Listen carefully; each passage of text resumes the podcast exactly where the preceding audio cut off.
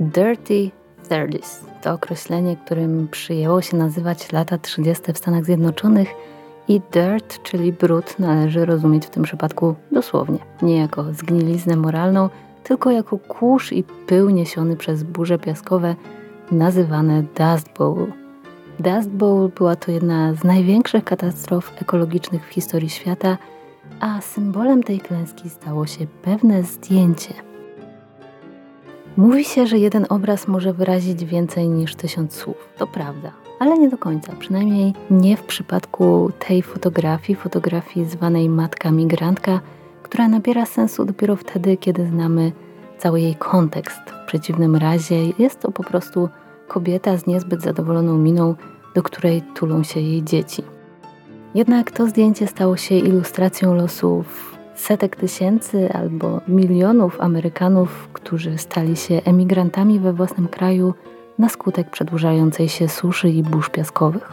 Ponieważ ten podcast nazywa się tak, jak się nazywa, Brudne lata 30, od początku wiedziałam, że jedną z pierwszych historii, które będę chciała powiedzieć, będzie właśnie opowieść o genezie tej nazwy Dirty Thirties, o Dust Bowl, o tym, że dla USA była to najczarniejsza dekada XX wieku i to dosłownie.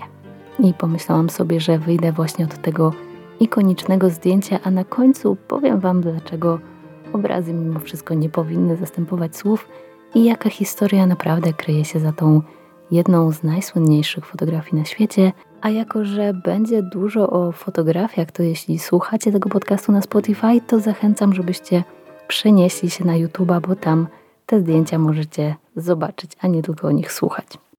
Pozwolimy, żeby przez historię Dirty Thirties przeprowadziła nas Dorothea Lange, fotoreporterka, która zrobiła słynne zdjęcie, które przeszło do historii jako Migrant Mother, czyli matka migrantka. Dorothea Lange miała 31 lat, kiedy zaproponowano jej udział w projekcie Federalnej Administracji Przesiedleńczej, później nazwanej Farm Security Administration. Została jednym z 15 fotografów, których zatrudniono w tym projekcie, a których zadaniem było dokumentowanie za pomocą zdjęć sytuacji na amerykańskich wsiach, a ta, mówiąc eufemistycznie, nie była wesoła. Był to mały projekt w porównaniu do całej działalności Farm Security Administration, której celem było przede wszystkim zwalczanie ubóstwa w rejonach wiejskich, pomoc rolnikom w przesiedleniach na inne obszary Stanów Zjednoczonych i stanięciu tam na nogi. Ta organizacja powstała w ramach programu reform ekonomiczno-społecznych wprowadzanych w USA za kadencji prezydenta Roosevelta, programu nazwanego Nowym Ładem, New Deal. Ten program wdrożono w latach 30., by przeciwdziałać skutkom wielkiego kryzysu, a na wielki kryzys w Stanach złożyło się kilka czynników, nie tylko krach na giełdzie, który dzisiaj jest chyba najczęściej przywoływanym w tym kontekście. Natura postanowiła bowiem dodatkowo dokopać Amerykanom, zsyłając im na początku lat 30. wielką suszę, która dotknęła szczególnie region znany jako Great Plains, czyli Wielkie Równiny. Krainę, która zajmuje ogromną część kontynentu, bo aż 2 800 000 km2. Ponieważ to jest ogromna przestrzeń, to też nie wszędzie to wyglądało tak samo i w różnych latach te susze uderzały bardziej w różne części Wielkich Równin, ale w najbardziej dotkniętym tym zjawiskiem regionie na tzw. High Plains, czyli wysokich równinach, susza trwała 8 lat, prawie że bez przerwy. Deszcz przestał padać już w 1931 roku. Susza to było jedno. I może jakoś tam by sobie z nią poradzili, ale susza przyczyniła się do powstania kolejnego zjawiska, które nazwano Dust Bowl, co na polski można przetłumaczyć dosłownie jako miska kurzu. Na Wielkich Równinach istnieją ogromne połacie terenu, przez które nie przepływają żadne rzeki. Były to tereny, na których amerykańscy farmerzy już od czasów pionierów wypasali swoje bydło, owce, no i uprawiali ziemię. Tereny te były bardzo intensywnie eksploatowane, co doprowadziło do erozji i zniszczenia wierzchniej warstwy gleby, która była wypalana przez słońce i rozwiewana przez wiatr. Natura wie, jak sobie radzić. Dawniej rosły tu trawy o sięgających głęboko korzeniach, które zatrzymywały wilgoć i utrzymywały tę wierzchnią warstwę gleby tam, gdzie jej miejsce. Ale przyszedł biały człowiek, zaorał równiny, później nastąpiła szybka mechanizacja rolnictwa, na pola wjechały kombajny, no i ta naturalna ochrona została zniszczona. Szczególnie inwazyjny był okres Wielkiej Wojny, czyli I wojny światowej, kiedy Stany produkowały żywność dla aliantów. Były nawet takie hasła "Wheat will win the war", czyli pszenica wygra wojnę. Także rolnicy produkowali te zboża ile tylko się dało. No i jak przyszła susza, to cała ta wierzchnia warstwa ziemi zmieniła się w pył, w kurz, a pył ma to do siebie, że jak przychodzi wiatr, no to zaczyna fruwać w powietrzu. A takich wysuszonych pól pokrytych pyłem było na początku lat 30. około 400 000 kilometrów. Więc jak zerwał się wiatr, a wiatr na równinach był zawsze, to nagle w powietrzu znalazły się ogromne masy pyłu, tak ogromne, że zaczęły zagrażać ludziom, zwierzętom, niszczyć całe gospodarstwa, biznesy. Dustery, jak z czasem zaczęto nazywać wiatry niosące ogromne masy piachu, docierały również do miast. Jednym z najbardziej dotkniętych przez nie miast było Chicago, które zostało pokryte masą 5400 ton pyłu. Ale miast i miasteczek, przez które przetaczały się burze piaskowe, było oczywiście znacznie więcej. W lokalnej gazecie Spearman Reporter z 21 marca 1935 roku można było przeczytać taką relację. Spearman i całe hrabstwo Hansford było dosłownie w chmurze pyłu przez ostatni tydzień. Od zeszłego piątku nie było dnia bez podmuchu wiatru z piachem. W nielicznych okresach, w których wiatry ucichły, na kilka godzin powietrze było tak wypełnione kurzem, że miasto wydawało się zawieszone w chmurze mgły. Oblężenie przez pył trwało tak długo, że wypełnił on wszystkie budynki i powietrze stało się tak duszne, że nie sposób było nim oddychać. U wielu ludzi spowodowało to choroby gardła i pylice. Do historii przeszła Czarna Niedziela, czyli niedziela 14 kwietnia 1935 roku. Była to jedna z najgorszych burz piaskowych w historii Stanów Zjednoczonych. Spowodowała ogromne straty w rolnictwie, w przemyśle. Były też ofiary śmiertelne. Jeden ze świadków, Avis D. Carlton, tak opisał tamten dzień.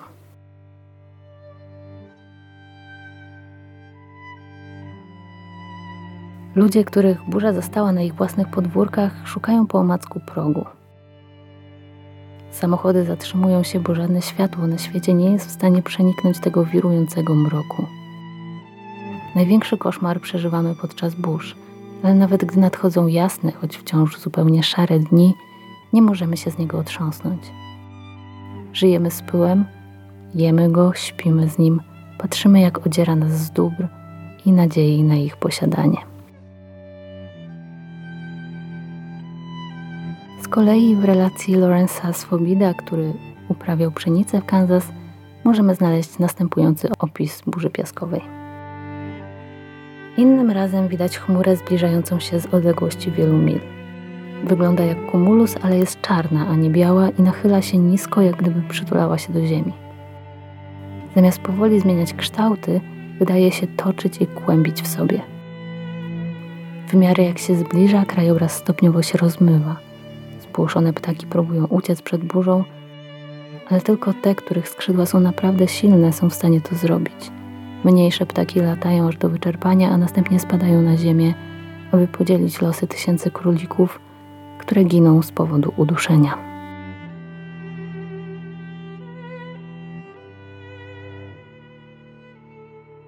Najbardziej dotknięte skutkami Dust Bowl zostały stany Teksas, Oklahoma, a także części Nowego Meksyku, Colorado i Kansas.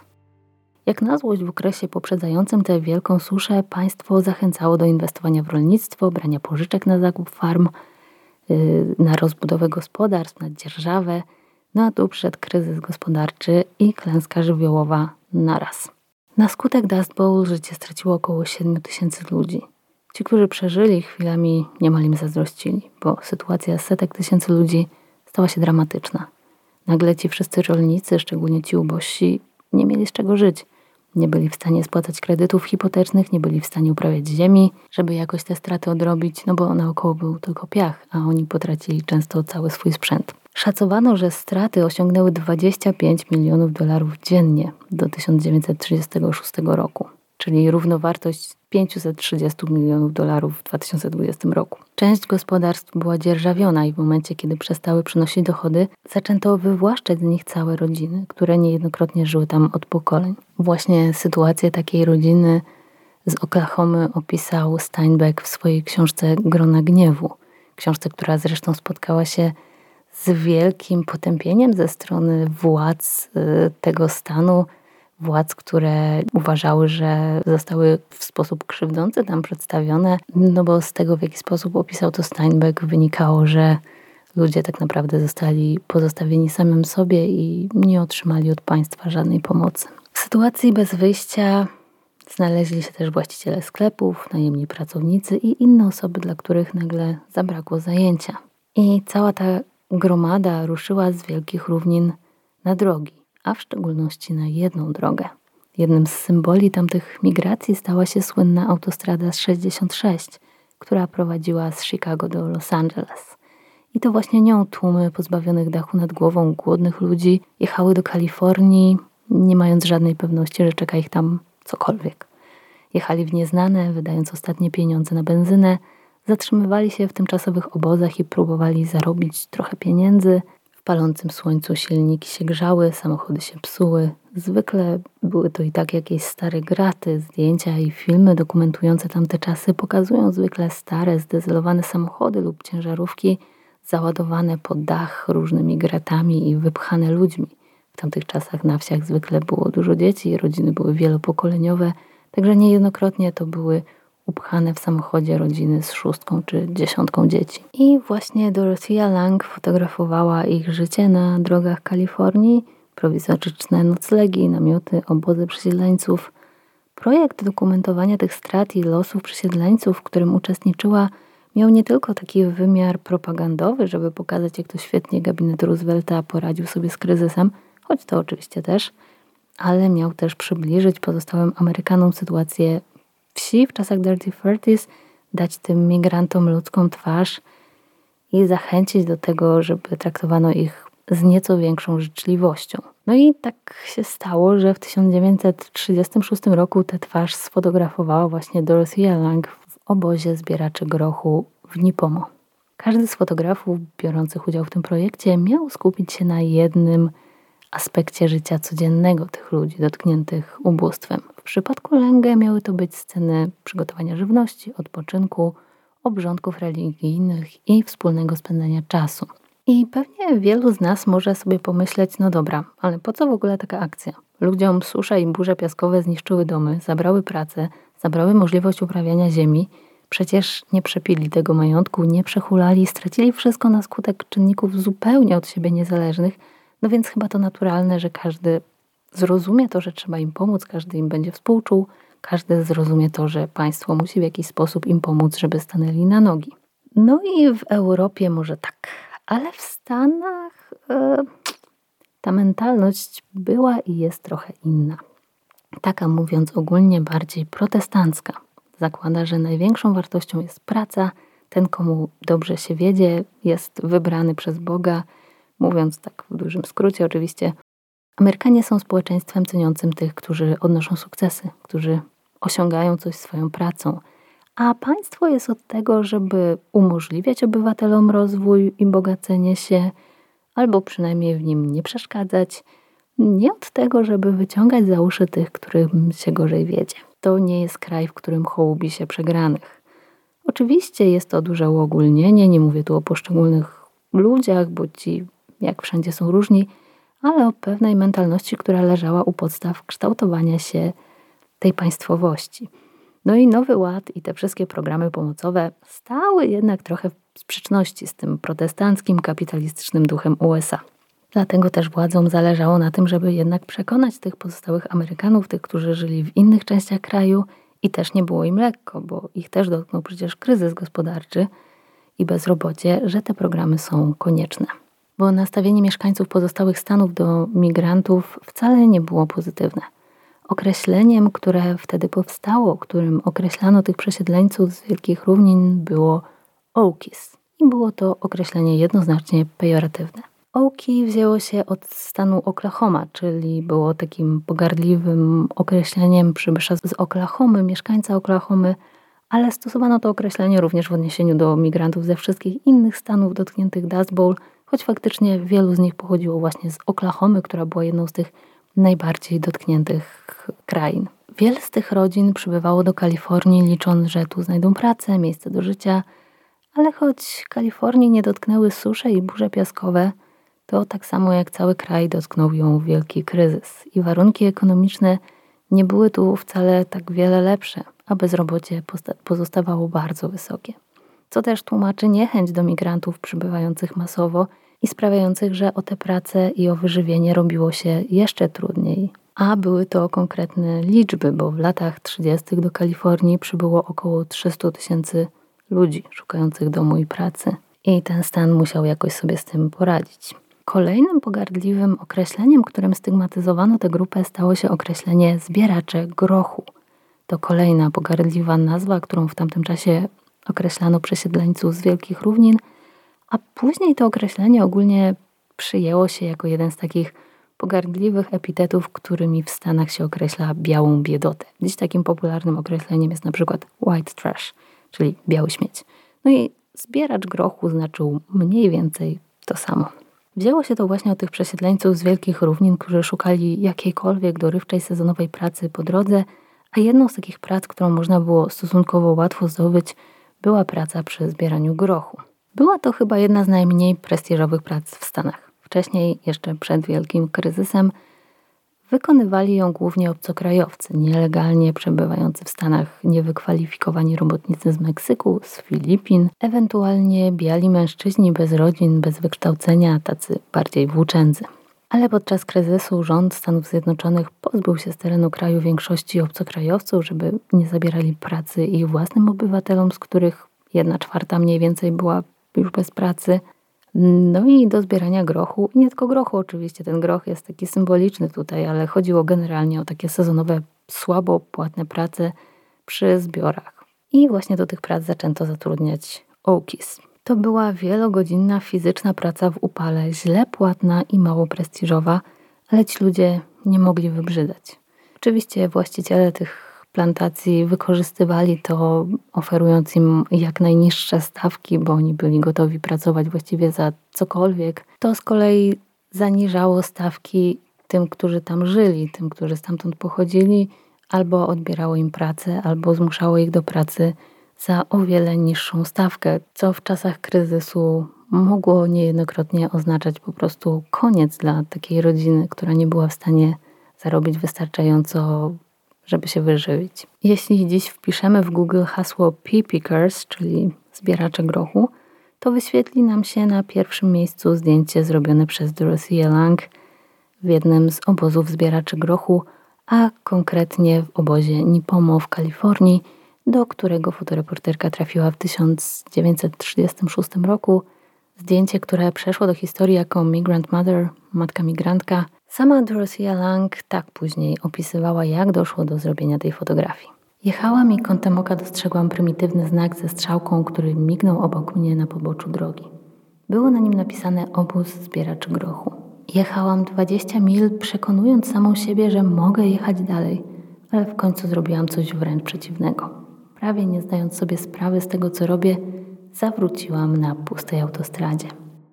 Lange była już wtedy w drodze powrotnej z objazdówki, podczas której dokumentowała losy ofiar Dust Bowl i wielkiego kryzysu. Miała już właściwie gotowy cały materiał, którego potrzebowała. Podczas tych podróży fotoreporterka prowadziła dziennik, w którym zapisywała jakieś informacje o ludziach, których fotografowała, ich historię, okoliczności, w jakich zostały zrobione zdjęcia, ale w obozie Nipomo niczego nie zanotowała. Zaszła do niego tak na szybko, no i to okazało się później nie bez znaczenia, bo relacje Lange o tym, jak wyglądały kulisy zrobienia tego zdjęcia, poznaliśmy dopiero po latach i to tak 20 paru latach, kiedy ta fotografia była już oczywiście ikoniczna, a jak się coś wspomina po tylu latach, no to już ta relacja może nie być aż tak dokładna. No i w wywiadzie udzielonym w latach 60. Lange mówiła tak. Zobaczyłam głodną i zdesperowaną matkę i podeszłam do niej jakby przyciągana magnesem. Nie pamiętam, jak wyjaśniłam jej swoją obecność i aparat, ale pamiętam, że nie zadawała żadnych pytań. Zrobiłam 5 klatek, zbliżając się coraz bardziej z tego samego kierunku. Nie zapytałam jej o imię ani o historię. Powiedziała, że ma 32 lata. Powiedziała, że żywią się zamarzniętymi warzywami z pobliskich pól i ptakami zabitymi przez dzieci. Właśnie sprzedała opony ze swojego auta, aby kupić jedzenie. Siedziała tam w namiocie otoczona dziećmi i zdawała się wiedzieć, że moje zdjęcia mogą jej pomóc, więc ona pomogła mnie. Był w tym rodzaj równości. Jak się jednak okazało wiele lat później, bohaterowie tego zdjęcia wcale tej równości nie dostrzegali. Te fotografie w zbiorach Biblioteki Kongresu zostały opisane następująco. Pierwsza, migrująca rodzina robotnika rolnego, 7 głodnych dzieci, matka w wieku 32 lat, ojciec jest rodowitym Kalifornijczykiem, bez środków do życia w obozie zbieraczy grochu Nipomo w Kalifornii z powodu nieurodzaju i braku wczesnych plonów. Ci ludzie właśnie sprzedali swój namiot, żeby kupić jedzenie. Spośród 2500 osób w obozie większość była w tragicznej sytuacji materialnej. I drugie zdjęcie. Pozbawieni środków do życia zbieracze grochu w Kalifornii, matka 7 dzieci, lat 32, Nipomo w Kalifornii. Nazwisko rodziny pozostawało nieznane, nieznane pozostawały również imiona widocznych na zdjęciach osób, podobnie jak szczegóły ich losów. Zdjęcia, które wykonano w ramach tego projektu Farm Security Administration, były drukowane w prasie, pokazywane na wystawach, w muzeum, trafiły do domeny publicznej, co oznaczało, że każdy może je wykorzystać. Ilustrowano m.in. książki, okładki magazynów, robiono przeróbki, każdy mógł je sobie wydrukować na koszulce czy kubku. I w 1958 roku po raz pierwszy okazało się, że matka migrantka nie jest jedynie obrazkiem odbitym na kliszy, ale prawdziwą osobą. Kobieta, która nazywała się Florence Owens Thompson, napisała do magazynu, na którego okładce pojawiło się słynne zdjęcie, prosząc o wycofanie wszystkich niesprzedanych czasopism, aby chronić prawa jej i jej rodziny, ale niestety nie miała żadnych praw do tego, żeby tego zażądać. Zdjęcie było w domenie publicznej, ona nie miała do niego żadnych praw, ani nawet dowodu, że faktycznie ona się na nim znajduje.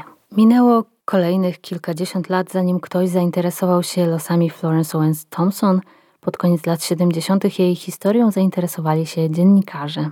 Obalono wówczas pierwszy mit dotyczący kultowego zdjęcia, które miało reprezentować białych Amerykanów migrujących z Wielkich Równin. Florence Thompson nie była jednak biała. Była rdzenną Amerykanką. Przyszła na świat w rezerwacie Cherokezów w Oklahomie w 1903 roku. Jej życie nie byłoby łatwe, zapewne nawet bez kryzysu Dust Bowl i wielkiej migracji drogą 66. Mając 17 lat wyszła za mąż, w ciągu 11 lat urodziła 6 dzieci, potem jej mąż umarł, a dla niej rozpoczęła się tułaczka. W 1934 roku przeniosła się z dziećmi do Kalifornii, gdzie chwytała się głównie prac sezonowych. W 1936 roku, kiedy spotkała ją Dorothea Lange, miała już 7 dzieci. Związała się z niejakim Jamesem Hillem, z którym miała później jeszcze 4. Jak trafili do obozu zbieraczy grochu? Nie do końca tak, jakby to sugerowała opowieść autorki zdjęcia. Okazało się, że w pobliżu obozu zepsuło się auto, którym ona i jej rodzina jechali z Los Angeles do Watsonville. Starsze dzieci i partner Florence zajęli się naprawą samochodu, podczas gdy ona schowała się przed słońcem w namiocie, pilnując młodszych dzieci. Zresztą tuż po zrobieniu tego zdjęcia odjechali z obozu zbieraczy grochu. Co do historii o sprzedaniu opon, to zdecydowanie zaprzeczył jej też po latach syn matki migrantki. Powiedział, nie ma mowy, żebyśmy sprzedali nasze opony, bo nie mieliśmy żadnych na sprzedaż. Jedyne jakie mieliśmy były na Hudsonie, którym odjechaliśmy. Florence przywykła do życia w drodze, do ciężkiej pracy. Zdarzało się nawet, że musiała spać razem z dziećmi pod mostem. Dosłownie, także żyli w skrajnym ubóstwie. Po latach zapytana o tamten okres powiedziała tylko po prostu istnieliśmy, przetrwaliśmy, ujmijmy to w ten sposób. A jednak Florence Owens Thompson była dumną kobietą. Kiedy jej twarz obiegła media i stała się twarzą wielkiego kryzysu w Stanach Zjednoczonych, wstydziła się. Nie chciała być symbolem biedy i ubóstwa. Chciała reprezentować ciężką pracę i przetrwanie wbrew wszelkim trudnościom. Z goryczą myślała o tamtej sesji, na którą świadomie się zgodziła, bo nie była to taka do końca spontanicznie zrobiona fotografia. Dorothea Lange ustawiała Florence i jej dzieci, mówiła, gdzie mają patrzeć, jak mają stanąć, jak mają usiąść. Kobieta nie bardzo chciała do tego zdjęcia pozować, ale Lange przekonała ją, że ma ono służyć edukacji społeczeństwa o losie ciężko pracujących, biednych ludzi, takich jak ona. Odmówiła jednak podania swojego nazwiska. Oczywiście w tamtym momencie nikt nie mógł przewidzieć, jaką karierę zrobi to zdjęcie. O fotografii cyfrowej nikt jeszcze nawet nie słyszał. Dorothea Lange dopiero po wywołaniu zdjęć mogła wiedzieć, czy ma coś naprawdę dobrego, czy nie. A zresztą trudno uchwycić ten czynnik, który sprawi, że jedno zdjęcie czy jakaś inna forma artystyczna stanie się kultowe, a inne, może nawet lepsze w sensie technicznym, nie. A zdjęcie matki migrantki szybko stało się kultowe i jego autorce przysporzyło sławy, prestiżowych nagród, otrzymała też stypendium Guggenheima. Jej status materialny już wówczas zdecydowanie wyższy od tego, o czym bohaterka jej zdjęć kiedykolwiek mogłaby marzyć, jeszcze się poprawił. Tymczasem Florence Owens Thompson nie miała z tego nic, oprócz tego, że stała się twarzą biedy, ilustracją dla pogardliwych określeń typu Okies czy zbieracze grochu. Miała jedną z najbardziej znanych twarzy w USA w tamtym czasie, a pracowała po 16 godzin, 7 dni w tygodniu, żeby zapewnić swojej rodzinie bardzo skromny byt. Pozowała do zdjęcia, bo przekonano ją, że pomoże w ten sposób innym, ale nie znalazł się nikt, kto zechciałby pomóc jej, a ona też nigdy nie wyciągała rąk po taką pomoc. Na starość wolała zamieszkać w przyczepie niż w normalnym domu, chociaż miała taką możliwość. Jej dzieciom udało się zapewnić sobie godne życie i dzisiaj pracują, mają domy, rodziny, stabilną sytuację finansową. Kupiły więc matce dom, ta jednak odmówiła zamieszkania w nim, stwierdziła, że nie jest do tego przyzwyczajona i że lepiej się czuje, jak ma pod sobą koła.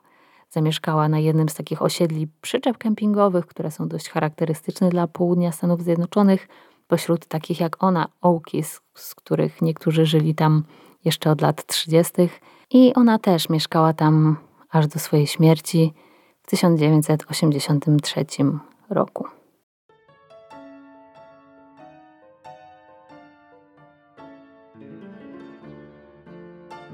Jeśli więc zastanawialiście się, dlaczego ten podcast nazwałam Brudne lata 30, no to ten odcinek na to pytanie odpowiada. Dirty Thirties brzmi nieco lepiej, ale po polsku trochę trudno się to wymawia, więc postawiłam na Brudne lata 30.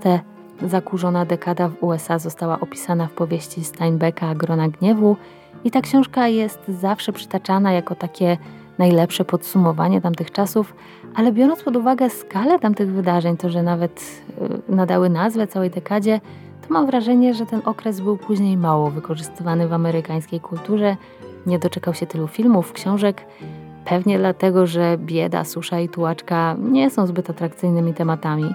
Podobnie jak prawdziwe losy Florence Owens Thompson, matki migrantki, nie wydały się fotoreporterce dość interesujące, by je spisać, zanim zaczęła wysyłać jej fotografie do mediów, przez co potraktowała bohaterkę swojego zdjęcia dość przedmiotowo i dlatego myślę, że warto było poświęcić trochę czasu na poznanie tej prawdziwej historii, która kryje się za tą ikoniczną fotografią.